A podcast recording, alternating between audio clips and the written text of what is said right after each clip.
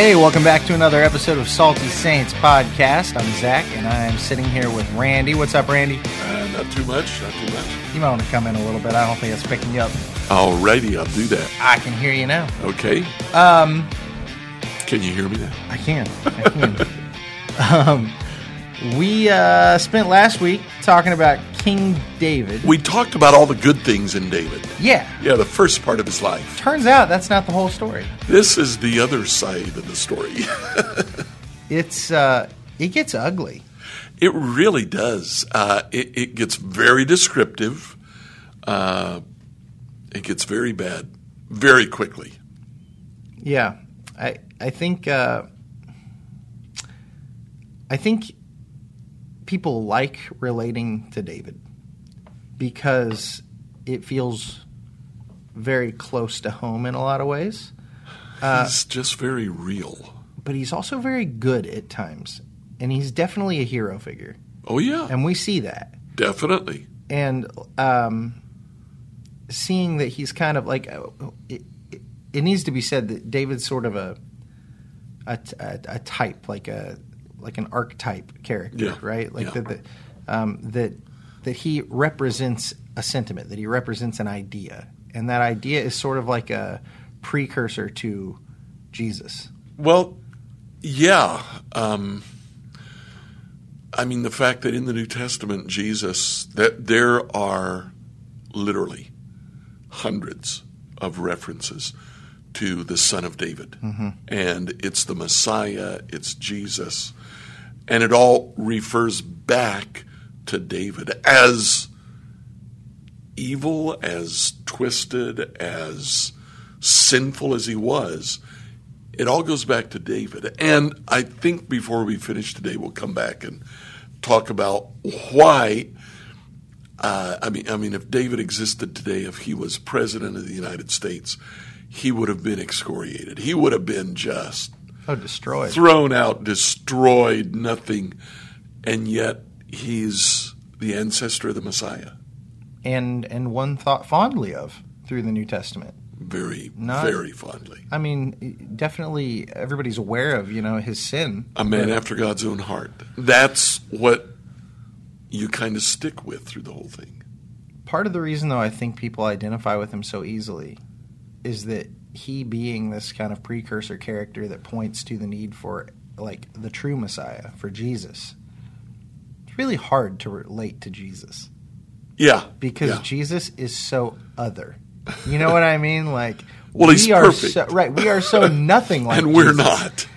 We're a lot more like David. exactly and so it's a whole lot easier for us i think to to relate to david Yeah. but then at the same time we kind of want to like breeze over all that bad stuff and we Yeah. want to focus on the good Yeah. parts of david but i think we need to hash out what happens here well, Scripture definitely doesn't breeze over the bad stuff. it paints it in absolutely gory detail. so is- this may be a good time to say you know if you got you know little ones listening or something there there may be some kind of mature content come up This here This may be a PG episode. Yeah. yeah maybe maybe pg-13 Could be.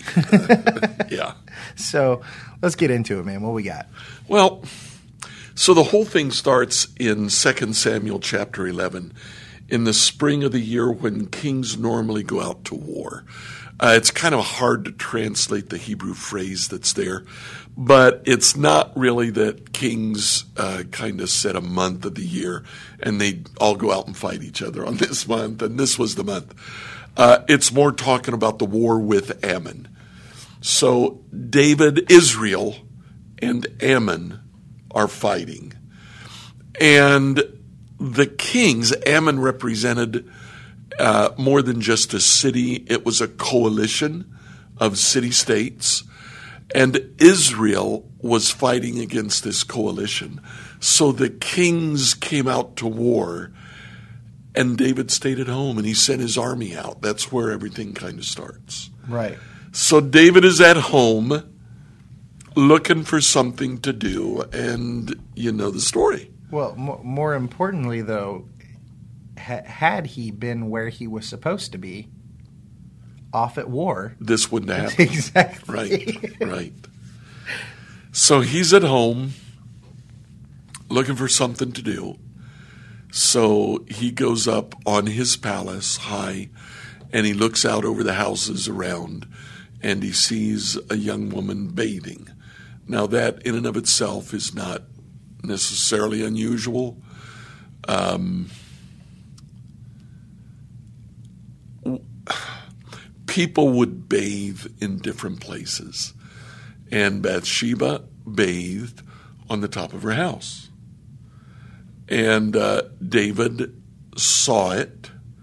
Uh, the top of the house was frequently used as a place uh, just to carry on sort of normal family functions. Uh, people would go to the top of the house and they would eat. Uh, they would go to the top of the house, especially when evening came, because the way houses were constructed, uh, the walls were made of thick dirt.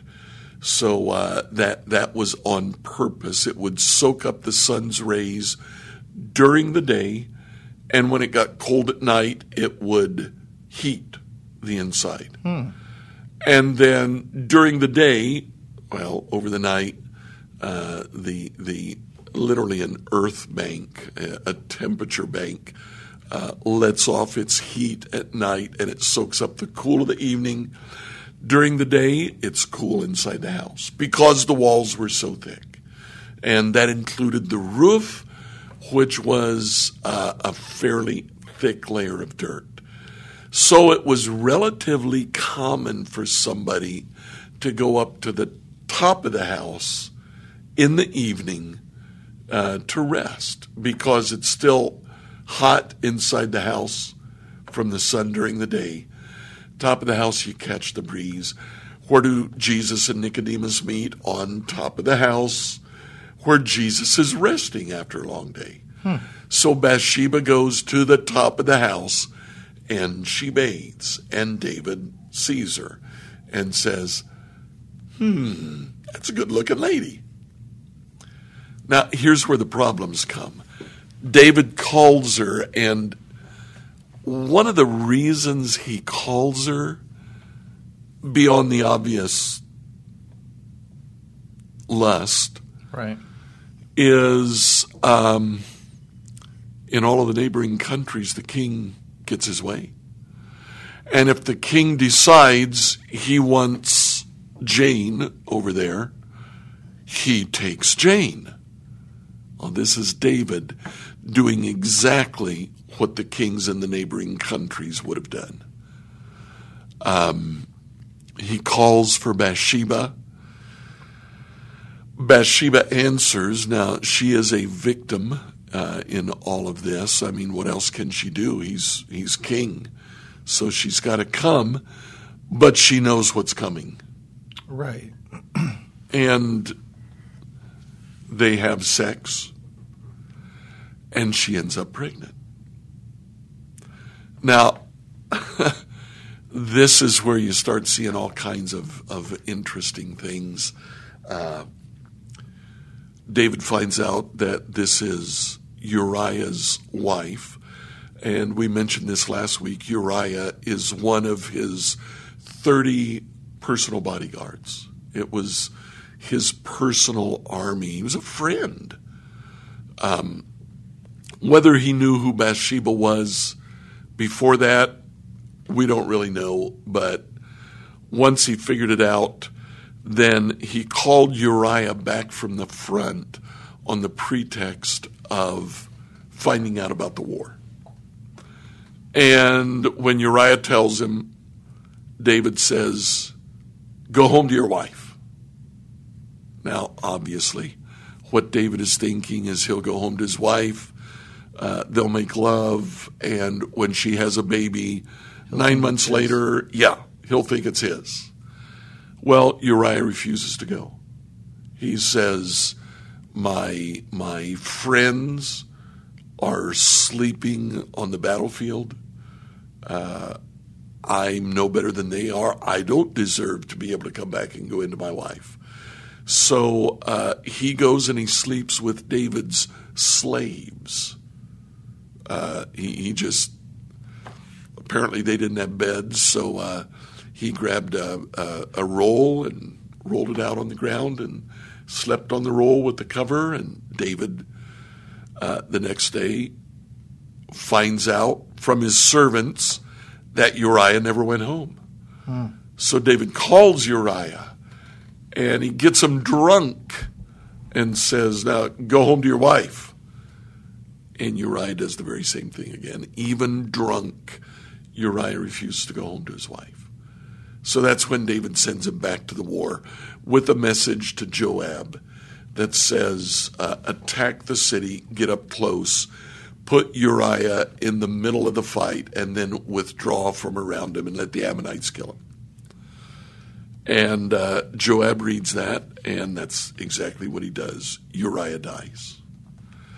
Now, here is where the interesting thing happens. Uh, Bathsheba goes through the 40 days of, of uh, mourning, and after that, David takes her into his harem. Now, David makes love to Bathsheba. She finds out she's pregnant. Now, how does she figure out she's pregnant? Well, she's late for a period. Uh, if you look at when when a lady is fertile, it's around the midway of the menstrual cycle. So two weeks have gone by. There's two weeks. He sends she sends message to him right away. Let's say the first day that she knew her period was coming, she goes into David and says, I'm late, I'm pregnant. Okay? So David sends a message to Joab. Ammon is a couple of days away. So, two or three days to get there, give the message to Ammon, have Uriah the Hittite come back and see me. He comes back, another week has gone by. Now there's three weeks since David and Bathsheba made love. Two days that Uriah is there, he leaves on the third day. Again, a two or three day journey. We're now talking four weeks since Bathsheba is pregnant. Let's say Joab puts him in the middle of the battle the very next day, and he's killed the very next day. That's a month later month after David and Bathsheba make love. David, uh, well, Joab now sends the message back to David that Uriah has died. Another two to three days. So there's four and a half weeks. Bathsheba goes through 40 days of mourning, which was the appropriate time to mourn. 40 days is uh, seven weeks. No, no, not quite. That's it would be five and a half weeks. Had a half week already, so now we're looking at a full ten weeks. Then David takes Bathsheba into his harem, and 30 days later, she gives birth to a full term baby. And David thinks he's fooled everybody. This healthy baby boy, this full size baby boy, is born 30 days, or, or what, not 30 days, 30 weeks. Okay, yeah, I was I'm like, sorry, I'm sorry. What are weeks. you talking no, no, no. about? Okay, got 30 it. weeks, 40 weeks gestation. Okay. So 30 weeks. Um, you know, a 30 week old uh, preemie does not look like a 40 week baby. Right. Interesting. Yeah. David thinks he's fooled everybody. He hadn't fooled anybody. And then in chapter 12, uh, we get the story of Nathan coming into David. Um, God didn't have to tell Nathan what was going on. Nathan had eyes. He could see what was going on, and he said, Okay, so he tells this story of a man who is a poor man, lived next to a very rich man. The poor man had nothing.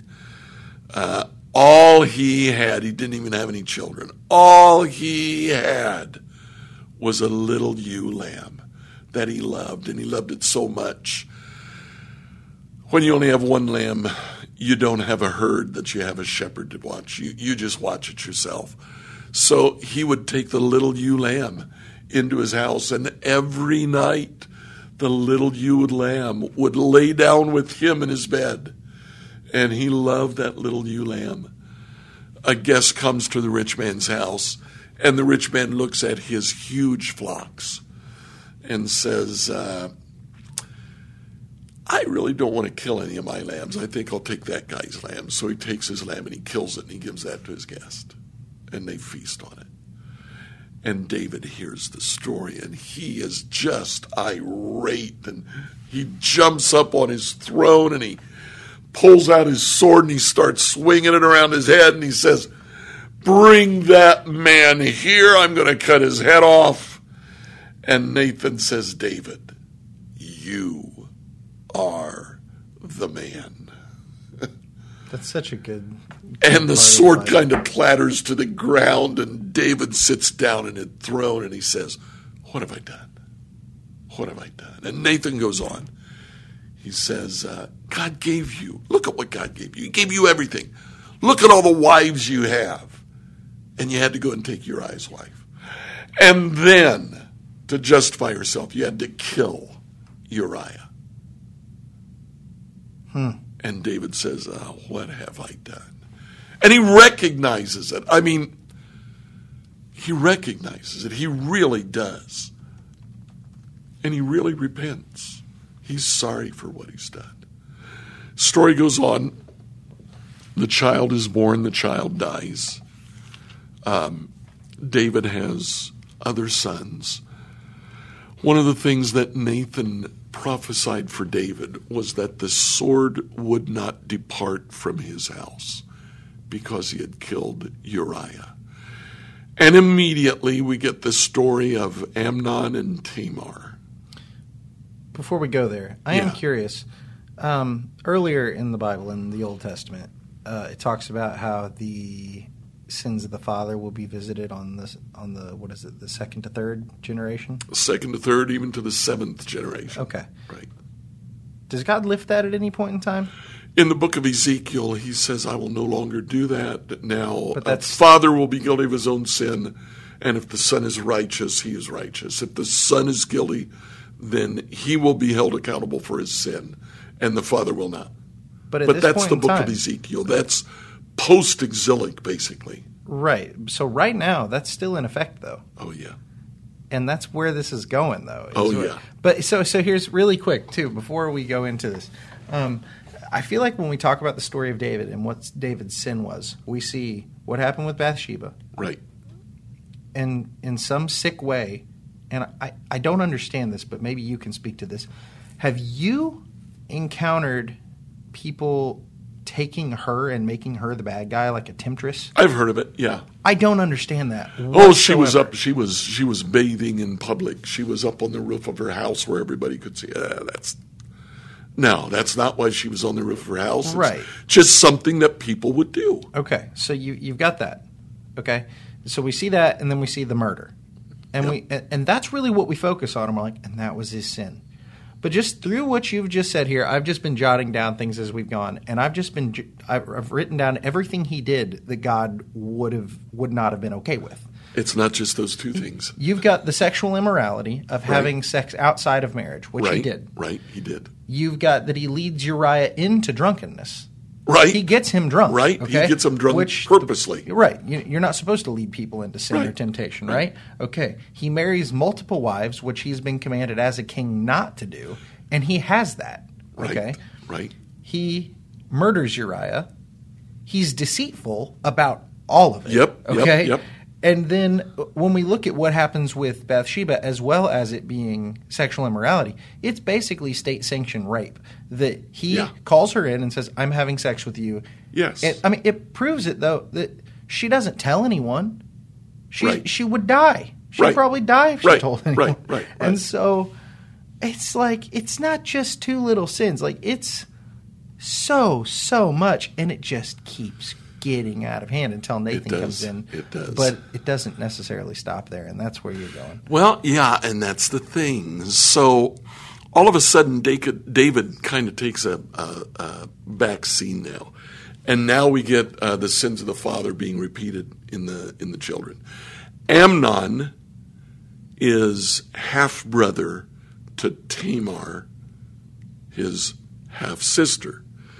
She's a good looking young young lady, and he desires her, and he lets her know and he lets her know in such a way. Uh, basically, he pretends to be sick, and he says, "Please have Tamar. I I really like that soup she makes.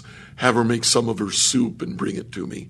She does, and Amnon uh, grabs her and tries to pull her into bed, and she says, "Oh no, don't do this." She says, "Talk to our father, and he will give me to you." And Maybe, maybe not. I don't know. But Tamar is, she's not trying to reject Amnon, but she's definitely saying, this is wrong. What you're doing is wrong. Right. And if David gives him to her in marriage, or her to him in marriage, I mean, it's it's still screwed up by our standards today, but it's marriage. But it happened, yeah, yeah, yeah. Um, Amnon forces himself, he rapes her. And incredibly interesting and actually incredibly insightful. Scripture says that after he raped her, he hated her. His hatred for her was greater than the love that he previously had for her. He was only he was looking at her as an object. And once he had the object, he didn't want it anymore He could throw it away, which is what he did. So now Tamar is, um, she's tainted. She's been raped. So she is no longer eligible for marriage. Uh, it, it would take someone equally dishonored to marry her, and she's a princess. She's King David's daughter. So, who would marry uh, a princess who's been raped by her brother? Hmm. In that day and time, just wouldn't take place. Right. So, Absalom, who is Tamar's full brother, same father, same mother, says to her, Come and live in my house. I'll take care of you, and I'll take care of this. And he does. Um, we never hear of Tamar again. Uh, she uh, apparently lived the rest of her days with Absalom. Uh, Absalom cared for Absalom, loved her very much, and tried to provide everything that he could for her. Uh, she was just single till the day she died. But two years later, he invites all of the king's sons to a big banquet Amnon is there, and during the banquet, Absalom kills Amnon. Now the word gets out, servants run and tell David, Absalom has killed all of your sons. And David uh, eventually finds out, okay, it wasn't everybody, it was just Amnon. Um, Absalom is sent away. I mean, you can't have a murderer living in the murderer's house. So he sends Absalom away. And for several years, Absalom, he's just as shrewd as his father, just as sneaky.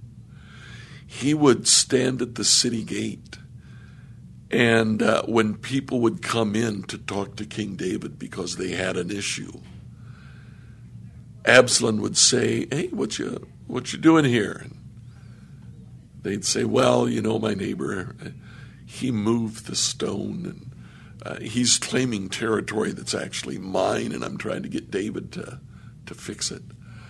Absalom would say, "Oh boy." Boy, I wish I were the judge because I understand what you're saying. I see how right you are, and I'd give you what you're looking for.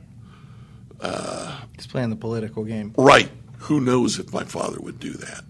Next guy comes in, what are you here for? He said, Well, I've got a neighbor. He claims that I moved the stone and that I took land that, that's his, but it's my land.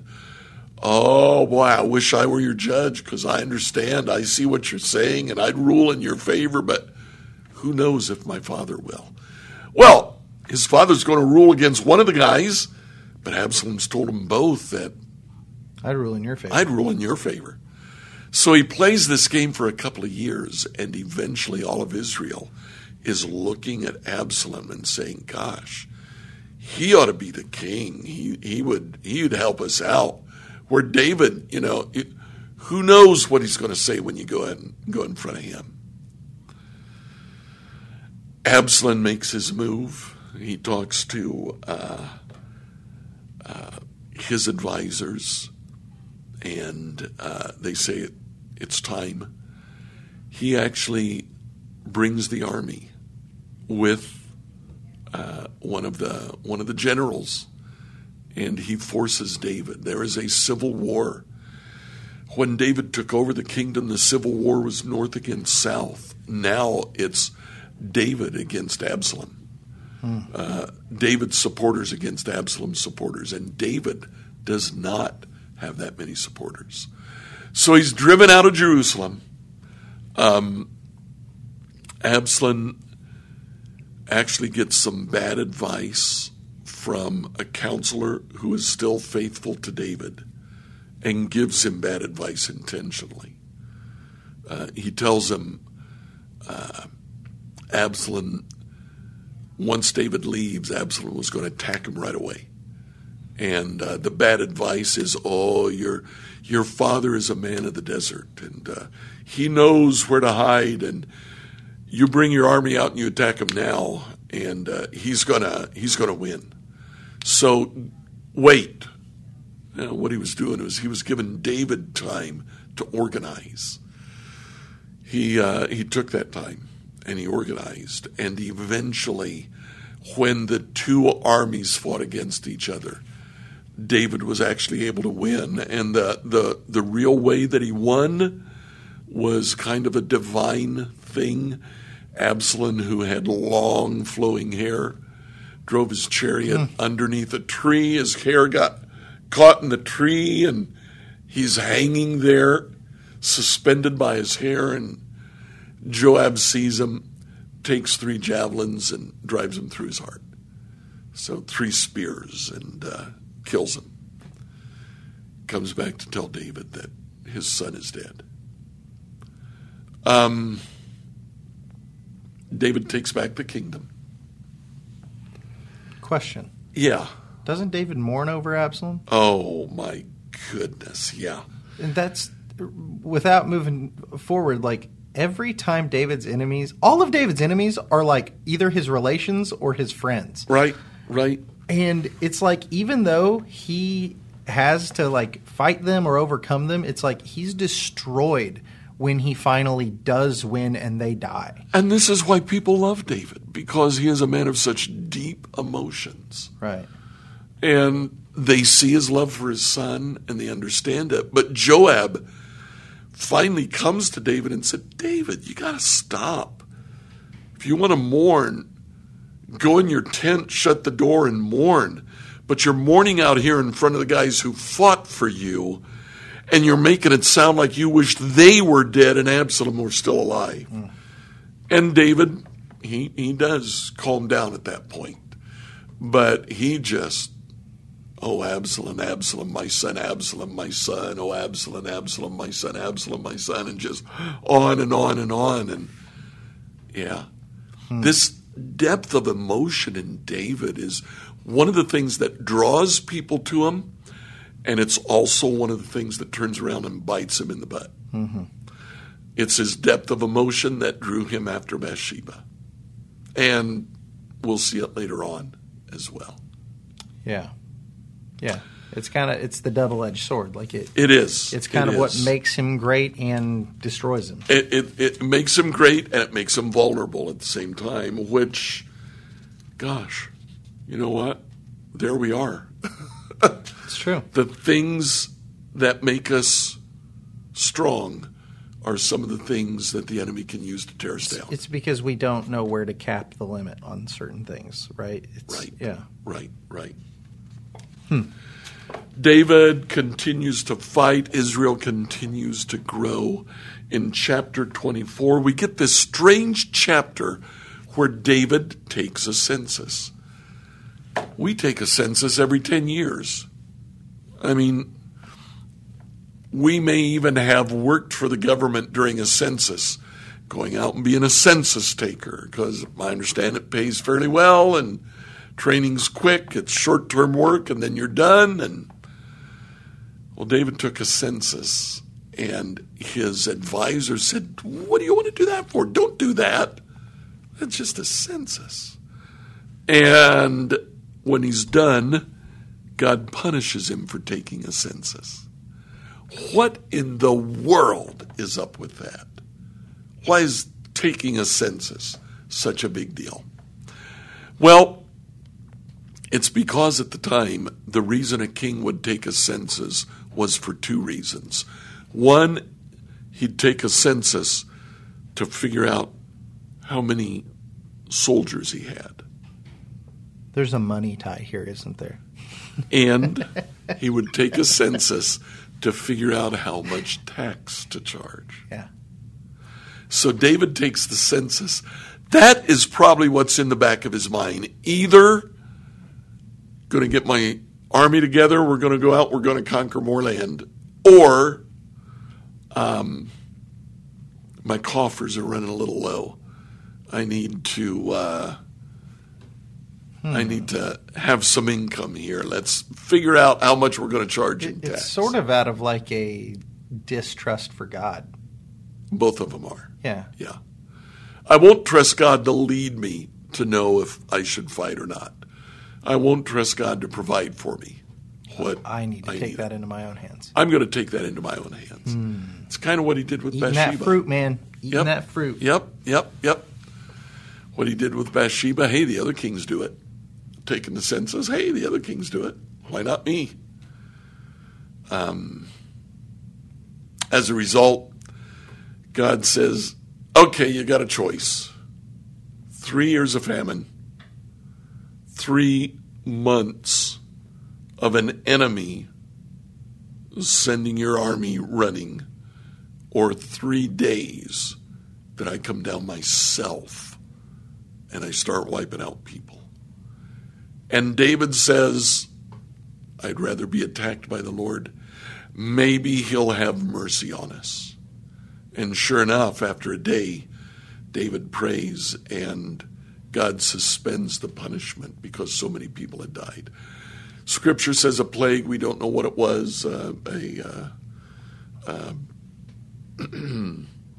what would that be? A 10th century BC COVID or SARS or something that was that was uh, sweeping over the nation. But David uh, actually makes an offering, uh, um, and uh, the Lord does suspend the punishment.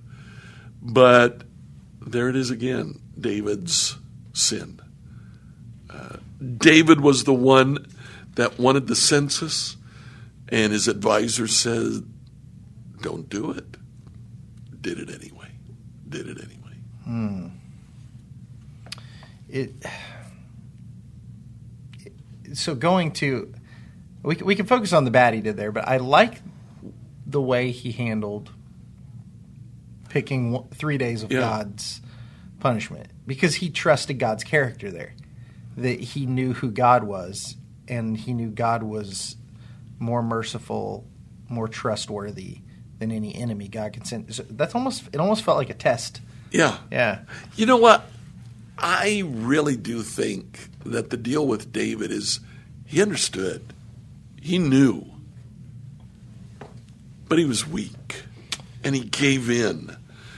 And when the prophet or the priest or his advisors would say, you know, that was wrong, he would pretty consistently say, oh man, I screwed up, didn't I? If- and he would genuinely repent. his life story feels like that verse in is it First Corinthians when Paul's talking about oh wretched man that I am, you know, Oh, the, yeah, yeah. the good that I want to do, I don't do, and the bad that I don't want to do, I do. Romans seven twenty five. Right. And, and see, there's all this speculation as to, oh, is that before Paul was saved or after Paul was saved? And from my personal experience in being saved, it's totally after Paul has been saved. Like, you can say otherwise, but I am sorry. Like, I know I am saved, and my walk is not a happy go lucky, Right. easy. My take on that whole question is this pre conversion or post conversion is conversion has nothing to do with it.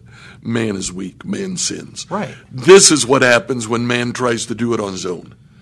He's going to screw up. I mean, David, to, to me, what David portrays is David seems like as good as it's going to get for mankind without God Himself intervening Yeah. and doing it Right, for right, us. right. Which is what we get in Christ. Yeah. But, like, other than Christ, David is as close as it seems to get to, like, somebody actually getting it right. And look just how screwed up it is. Like, it's so bad. So the very last thing that happens happens in First Kings. Um, David is really old. He, he he finds it hard to sleep at night. Uh, he's cold all the time. Man, I get that. I get that. Yeah. I, I would visit my uh, in-laws in Florida. Living in Florida, we'd visit in the middle of summer. They'd have the heat on at night. Yeah. It was horrible. we died going down to visit, staying with them. We eventually had to move to a hotel. Told them we love you very much, but we cannot sleep in this house. And they couldn't sleep without the heat on because they were too cold. Really. So they got a new wife for David. And scripture says very explicitly she never had sex with him. But she was a warm body, and she would snuggle up to him, trying to keep him warm at night. Um, Adonijah, one of his sons, uh, Absalom is dead. Amnon is dead. Adonijah was the third oldest. Adonijah uh, decides while David is still alive, he gets a group of people and they go to Shiloh outside of Jerusalem and they anoint him king. Bathsheba hears about it and she takes Solomon, who apparently at this time is still pretty young. He's probably uh, a teenager at best, and takes him to David and said, uh, My husband, didn't you promise me that Solomon would be king? Yes, my love, I promised Solomon would be king. Well, then, why is Adonijah uh, surrounded by people shouting, Long live the king Adonijah? Uh, if you don't do something, he'll come back. He'll kill Solomon and he'll kill me. And uh, David sends Solomon to the temple immediately, has Solomon anointed king. So now you have these two factions. Well, David still controls the army, so when Adonijah figures it out, he comes before his And father. David is old right now. David is old. He's on death's door. He's going to die soon. Adonijah says, Well, uh, I'm sorry for what I did. Uh, just let me live here. David says, Okay. He's so trusting. Uh. it's so funny. Actually, he's something else, and we'll talk about that in a second. Okay. here. Yeah, yeah. Then David goes to Solomon. Uh, Dave, uh, I'm sorry. Adonijah goes to Solomon. David dies. Adonijah goes to Solomon and says, Okay, the young woman who was sleeping with my father is a very attractive young woman. Please give her to me in marriage. Solomon says, You're asking me for the kingdom. She was the wife of the king. You are asking to marry a person who would be the queen of Israel. And he has Adonijah killed. because he recognizes that this was not so much This is a political she's move. a looker, this is a political move. Yeah. So, uh, end of David's story. And we move on. But let's look back at David. Uh, we mentioned his depth of emotion. We mentioned how that is um, uh, a positive thing. It causes people to be incredibly loyal to David. And the story of loyalty, oh my gosh, there are great stories. I think I mentioned uh, last time. Hollywood has missed it. They could take these stories and put a script to them and, and uh, make billions. Um, the city of Bethlehem has been taken by the Philistines. David and his 30 men go and attack the city. And uh, they're not able to break the siege of the city. And David just makes an offhand comment. Oh, man. I remember water from the well of Bethlehem. I wish I could get a drink from that well tonight.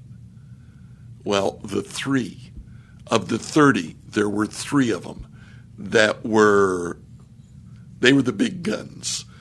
They were, uh, you know, heavyweight champion and, and middleweight champion. And Right. they, they were the guys who really know what to do. They fight their way into the city.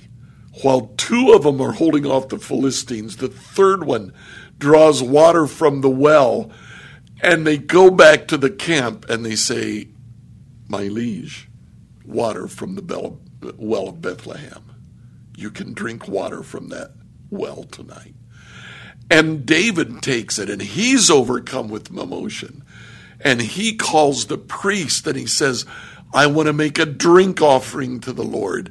And he pours it out on the ground and said, This is the blood of my friends that I'm pouring out before you, Lord. And uh, gosh, they'd do anything for him at that point. Just the depth of emotion there. I'm sorry. I see a little bit. Of, there's almost a little bit of like communion language there. Um, Yeah, could be. it's interesting, but um,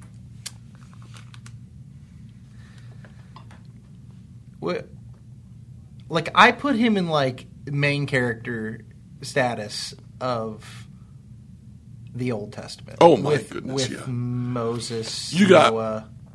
Moses, you got Elijah, you got David.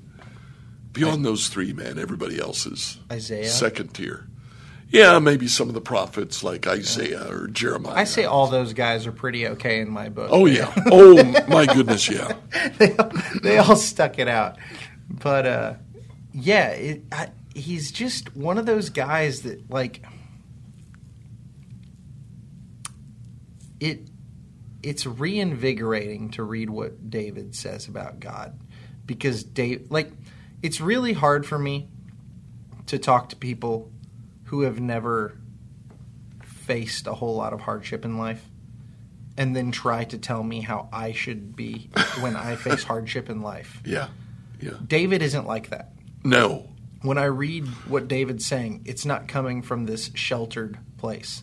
It's coming from a place of like, this guy has lived it and he gets it.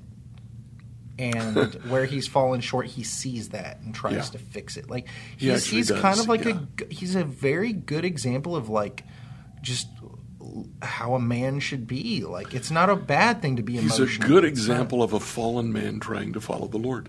Exactly. Exactly. His depth of emotion at the same time that it was a strength, it was one of his primary weaknesses. Um, the depth of emotion with Bathsheba. There's somebody I want. I'm going to go get her. Uh, the depth of emotion with with uh, Absalom, uh, just mourning and mourning until Joab had to call him down and say, "Man, you're freaking out the troops. The troops are thinking you wish they were dead instead of him." Um, and just straight on through. One of the other things here in First Kings, it's chapter one, verse six, when Adonijah um, proclaimed himself king. 1 Kings 1 6 says, Now his father, King David, had never disciplined him at any time, even by asking, Why are you doing that? Adonijah had been born next after Absalom. He's very handsome. David was not a good father. He was disengaged with his kids. Uh, he was disengaged with Amnon. Amnon raped his sister. A more appropriate action would have been called uh, let, let's call Amnon in here and deal with this. David didn't do anything. Absalom felt like he had to do something. Then Absalom kills Amnon. David did nothing.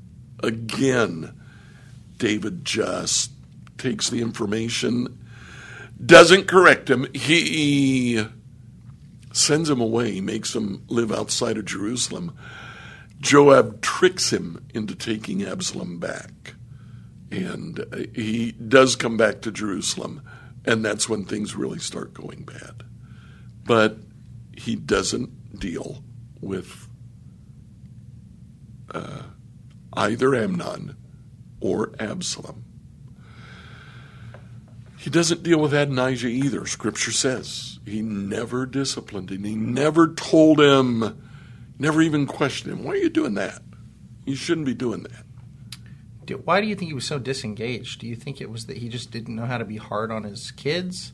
Uh, or do you think that it was that he was just so wrapped up in being the king that he just kind of tossed that all to the wayside? You know, that's a great question, and there may have been, typically in a situation like this, there's some. Uh, uh, this the way he learned how to be a parent was from his own father. His own father, I mean, David's brothers picked on him. Scripture says that very openly. His dad didn't do anything about that. That's true. Uh, so he may have just never had the model of a good father. Uh, another person that was key in his life was Samuel.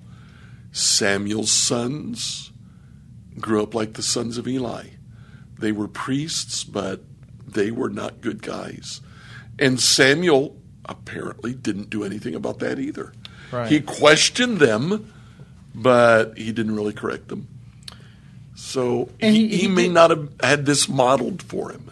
And, and it's funny you, you mentioned Samuel because Samuel recognizes that his sons weren't good. Right? He, he knew, He knew. but and David's in sort of the same boat that he, he was aware that his sons weren't good. 'Cause, I mean, which um, which son was it? Was it Absalom that raped all of his wives on the rooftop? Yeah. Yeah. Yeah. And that's one of the things his advisors said.